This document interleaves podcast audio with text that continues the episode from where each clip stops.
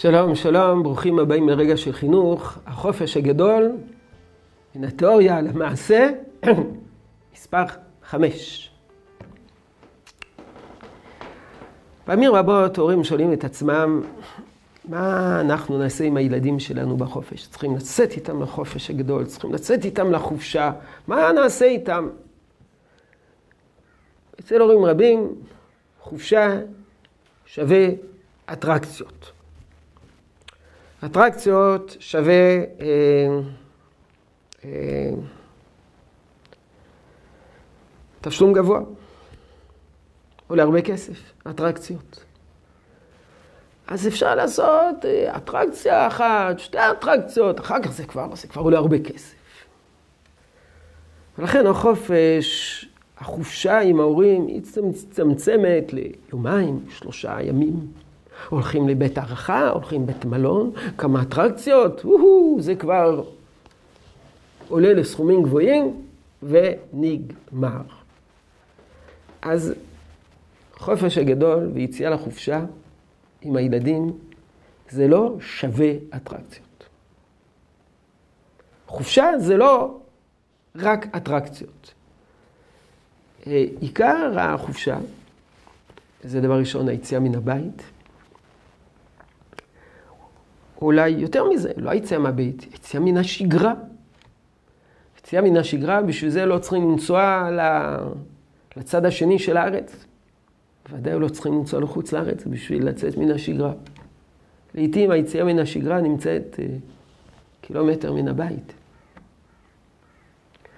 וחופשה זה לא רק אטרקציות.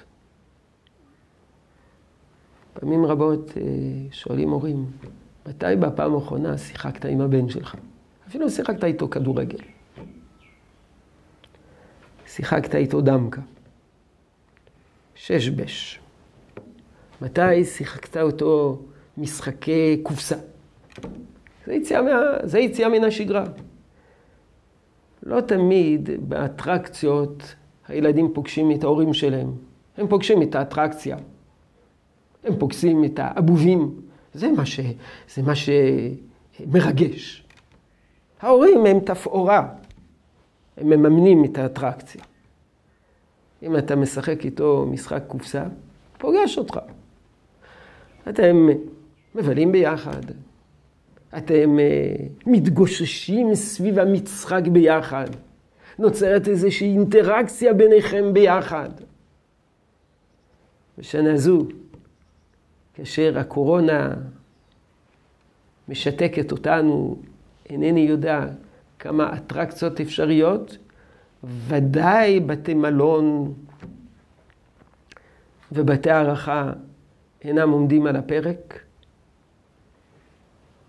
צריכים למצוא דרכים לבילויים שותפים פשוטים בתוך הבית, מסביבת הבית, ולא לחלום על אטרקציות שאינן ברות בר מימוש, אה, אלא להתמקד בדברים הרבה יותר פשוטים והרבה פעמים הרבה יותר משמעותיים לתקשורת ולאינטראקציה בין ההורים לבין הילדים.